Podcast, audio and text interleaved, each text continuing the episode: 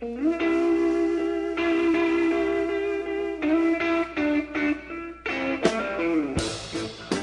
is Crossroads, the Get Religion podcast.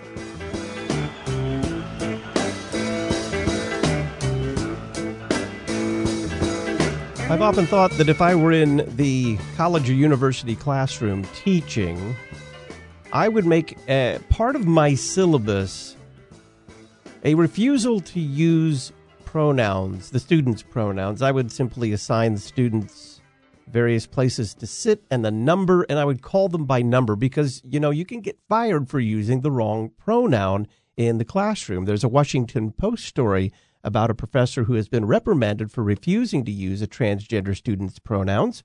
The courts say he can sue. Greetings and welcome to Crossroads with Terry Mattingly. I'm Todd Wilken. Thanks for tuning us in. Terry Mattingly is Senior Fellow at the Overby Center at the University of Mississippi. He's author of the weekly On Religion column for the Universal Syndicate and the book Pop Goes Religion, and he's founder and editor of Get Religion. Terry, welcome back.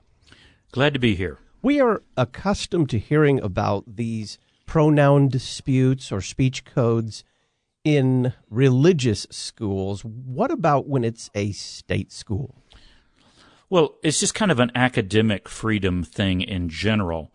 And when it happens in a church school, the defense, or any other religious school, not just churches, Jewish, Muslim, whatever, what happens there is the these are doctrinally defined institutions, which means they are expected to have a very clear handbook and a very clear statement of doctrines and moral issues and policies. Now, you and I have talked about this, gosh, how many times, you know, over the last five or six years. And we're getting used to this. And put a sticker on that in your mind because the Equality Act conceivably could change all of that. We'll come back to that. Now, I first started, other than my church state studies degree and stuff like that, in the real world, I began tiptoeing into this the first time I ever met David French, about 15 or 16 years ago, when he was defending the rights of traditional Christian groups who were being thrown off of Ivy League campuses. Now, Ivy League schools, of course, for the most part, are private schools, which means be they liberal or conservative, they have a right to establish their own doctrines and stuff and expect people who voluntarily study there, teach there, work there. I mean, no one has to go to a private school. No one has to go to a private school, so they're there as volunteers. Well, in my very first conversation years ago with David French, I said, Well, what would the situation be in a state school? And he said, That's a really interesting case because there you have another layer of intrigue because you're dealing with a forum sustained with taxpayer dollars. Now, it's not a religious institution, but it's very important that a state school also very clearly tell its faculty and its students what its policies are related to academic freedom, free speech, student publications, whatever. And this is a lively area. I mean, many professors through the years have fought with state schools, and these are always intriguing situations. But for today's discussions, we have three different layers of this that we have to think about. The very first one is just the simple issue of free speech. And in particular, you have here the specter of coerced speech. Can a state funded agency force an American citizen to speak things and say things that they do not believe are true and that specifically violate their conscience. And we have everything from court cases about requiring, oh, I don't know, Jehovah's Witnesses to say the Pledge of Allegiance, you know, comes to mind. We have a whole bunch of things. Coerced speech is also what's going on with the Colorado bake shop case. In other words, can someone walk in the door of a business, it's not a religious ministry, of a business, yet ask someone to create a product that contains intellectual content that violates their beliefs and conscience. So you have a similar thing there. Uh, but at the same time, now you have the religious liberty concerns of the professor who has a philosophy professor at Shawnee State University who has openly identified himself as a Christian. And that doesn't cover everything, but it's not to be sneezed at either. The religious liberty concerns of an individual citizen are very important, and the state needs to show a compelling interest in limiting the religious liberty. I'll also mention one other thing because it will come up. Obviously, all of this is affected greatly if the Equality Act passes. And these are the kinds of cases that are going to go zooming right back to the U.S. Supreme Court like carrier pigeons.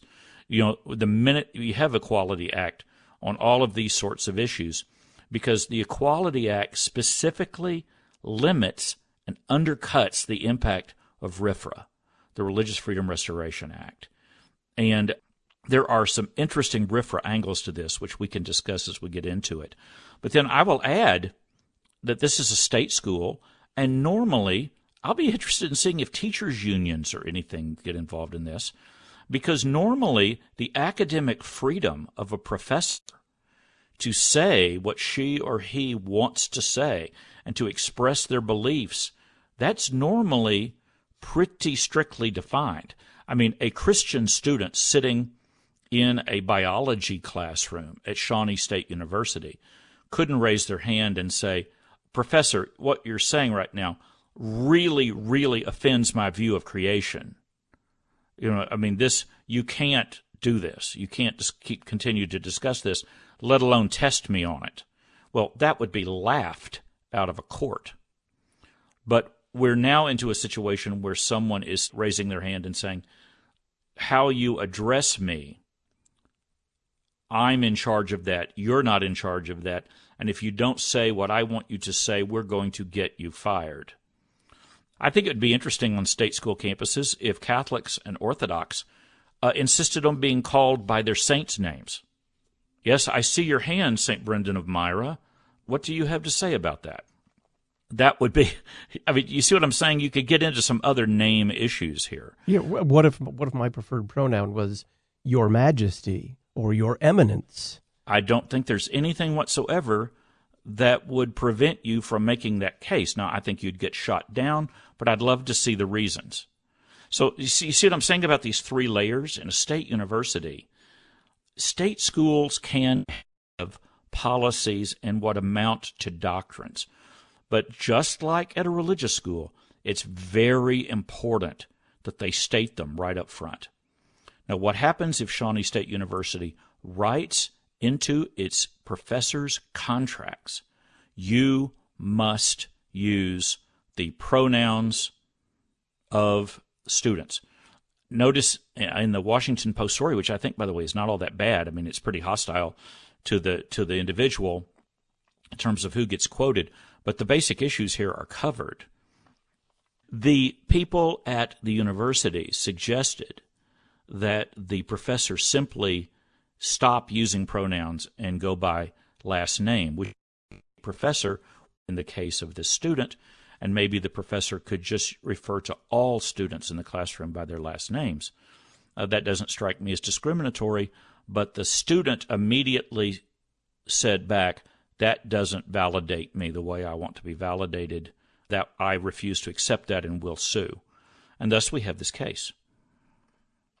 So you said that the Washington Post was hostile to the professor in terms of who got quoted. What do you mean by that?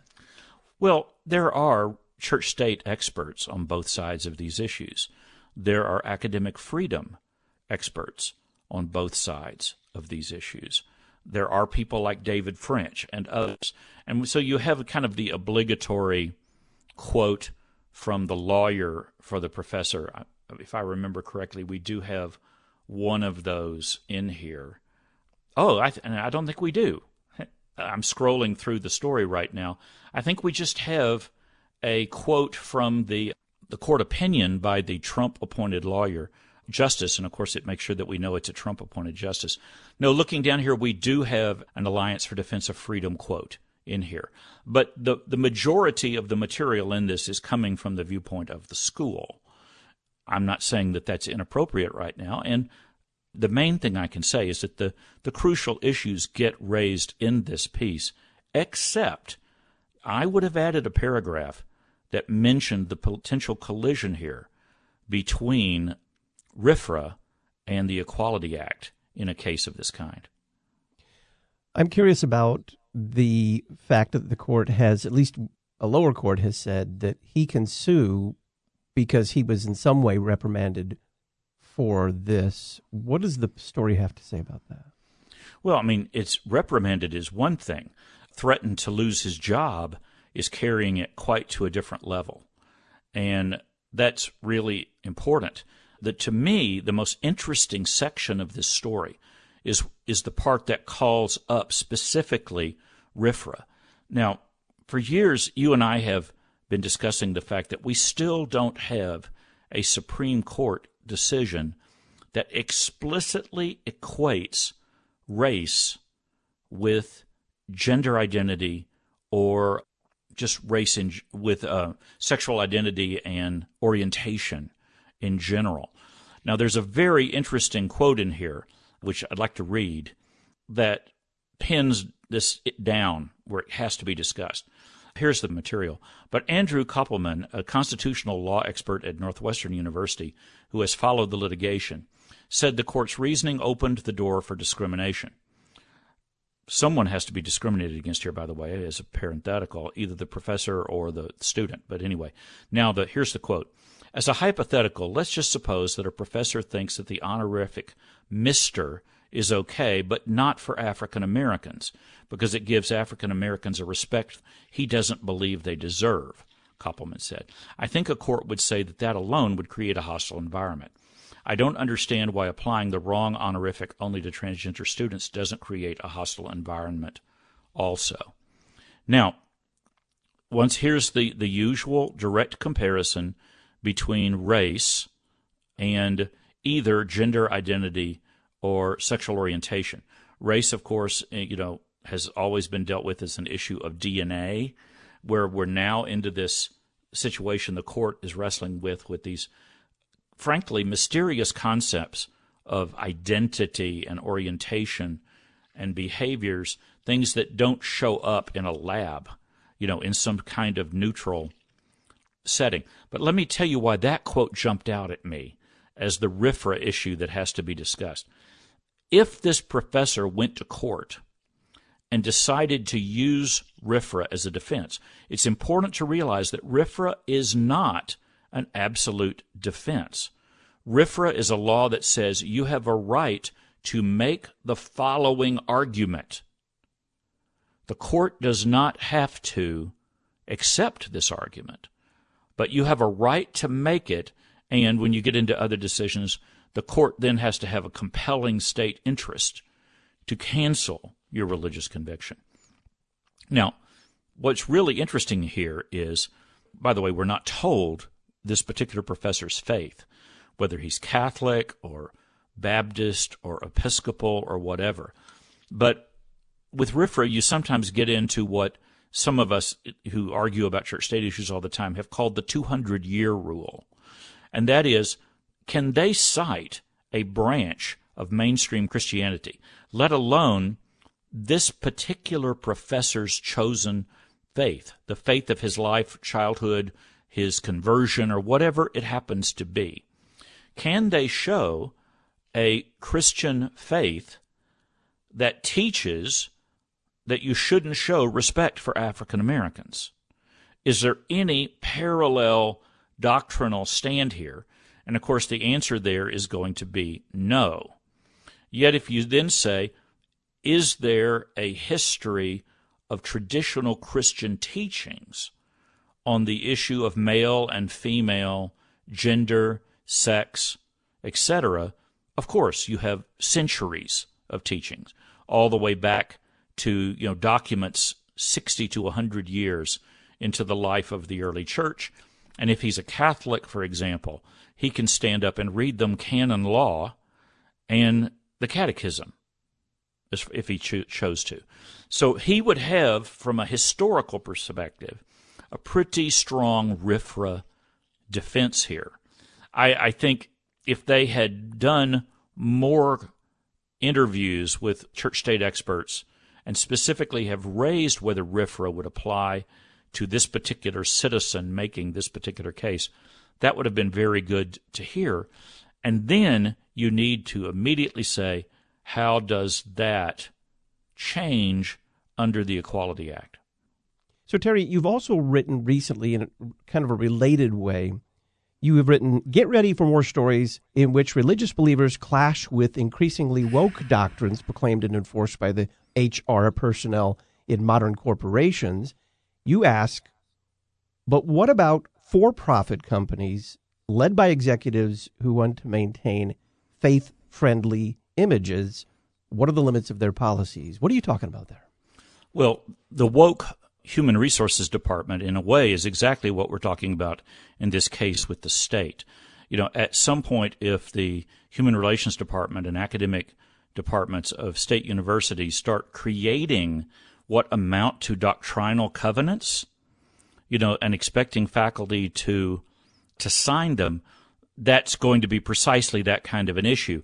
We're hearing now about similar things happening to people working in police departments, people working in big tech companies, you know, to where basically they are required to take classes in everything from critical race theory to sexual orientation to sexual identity and there are rallies to show support for their gay and lesbian and trans colleagues and they're expected to wear you know buttons and hang banners across their doorways and Christians are beginning to ask I've been hearing this for a couple of years and of course it's a huge theme in our friend Rod Dreher's last two books have raised questions about this as a part of soft totalitarianism this is not the state jumping on your religious freedom. This is your boss. Well, it's a different situation when you flip this around and you have a company. I want to stress here that we're talking about the Dave Ramsey kind of financial services company and empire, Ramsey Solutions. And this is a for profit company. And in this, in the post I wrote, went up just a few hours ago, I praised the Nashville Tennessean for once again, while it was a fairly hostile story to Ramsey, which that's a long history of clashes with Ramsey and the press, but we don't have time to get into that.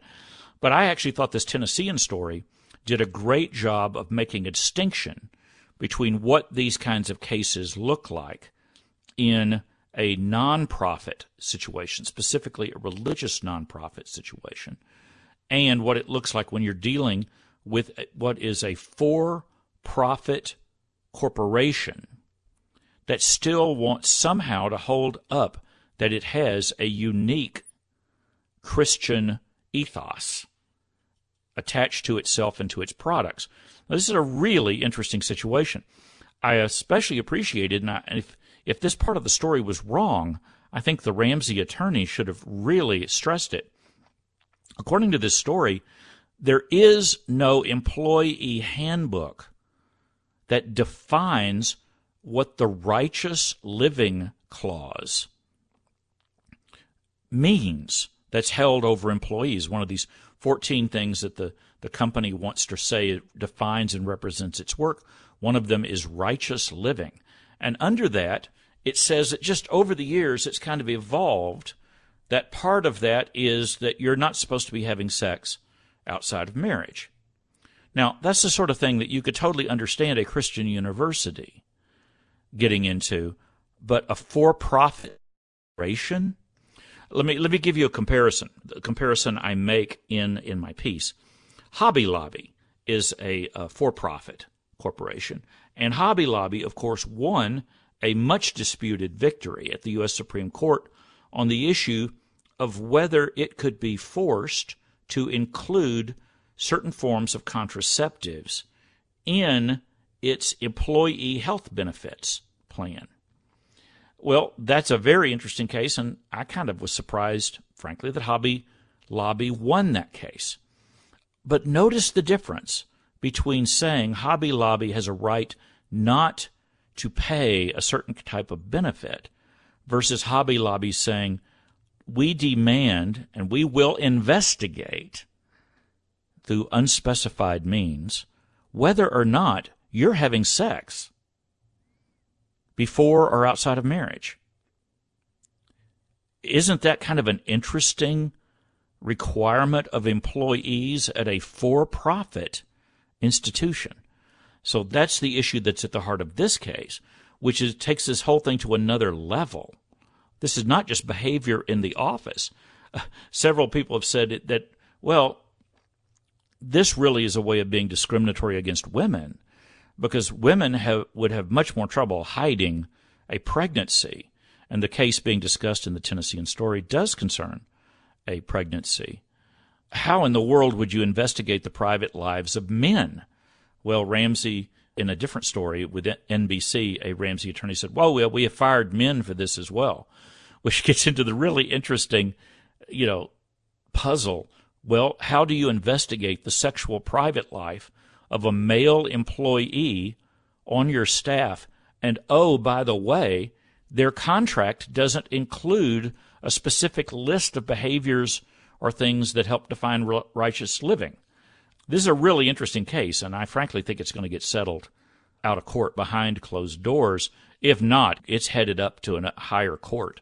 And this could be kind of a case that further defines the limits on religious believers who own for profit companies, especially companies of the size of Ramsey Solutions. Does it highlight something that perhaps journalists should look into, and that is the blurring of the lines, or perhaps the blurry landscape, legal landscape, for for profit organizations run by religious believers of any stripe and parachurch organizations or even church organizations? Well, I mean, a nonprofit, we are used to nonprofits, both liberal and conservative, having doctrines that they are defending, so to speak when you get into corporate landscape, I think it's a whole other matter having a for profit institution that's going to say, we have the following doctrines that we expect you to live by and support, and we will even coerce your speech and your behavior on these issues. Now, conservative Christians right now would be up in arms if Apple or Google started forcing Christians to do things that violated their consciences. There's a, an, an interesting paragraph later in this story where it mentions the woman, it quotes a woman, O'Connor, who is a Christian, doesn't believe, and by the way, there's a typo here. I'm going to fix it. Typo in the story. O'Connor, who is a Christian, doesn't believe that avoiding premarital sex is a requirement of her faith the lawsuit states. She believes that Christianity should not be, quote, be putative, hateful, vengeful, or judgmental. Nor does she believe her faith gives her a right to invade people's private lives or the company the right to invade her private life. Well, she, you know, here's an interesting case. Um, what if this woman is, um, not to pick on these liberal denominations, what if she's an Episcopalian or uh, a member of Presbyterian Church USA or the Evangelical Lutheran Church, or anybody else that has basically begun to say that sex outside of marriage is pretty much a private matter and up to the individual, and we're not even sure we want to use the word sin. Think of this. This is a really interesting twist. What if she sued Ramsey Solutions for violating her religious freedom? Do you see how that could happen? Terry Mattingly is Senior Fellow at the Overby Center at the University of Mississippi. He is author of the weekly On Religion column for the Universal Syndicate and the book Pop Goes Religion, and he is founder and editor of Get Religion. Terry, thank you very much. Glad to be here. I'm Todd Wilken. I'll talk with you next week. Thanks for listening to Crossroads with Terry Mattingly. Crossroads is a production of Get Religion, part of the First Amendment projects at the Overby Center at the University of Mississippi. If you appreciate this podcast, please make a secure, online, tax deductible donation at getreligion.org.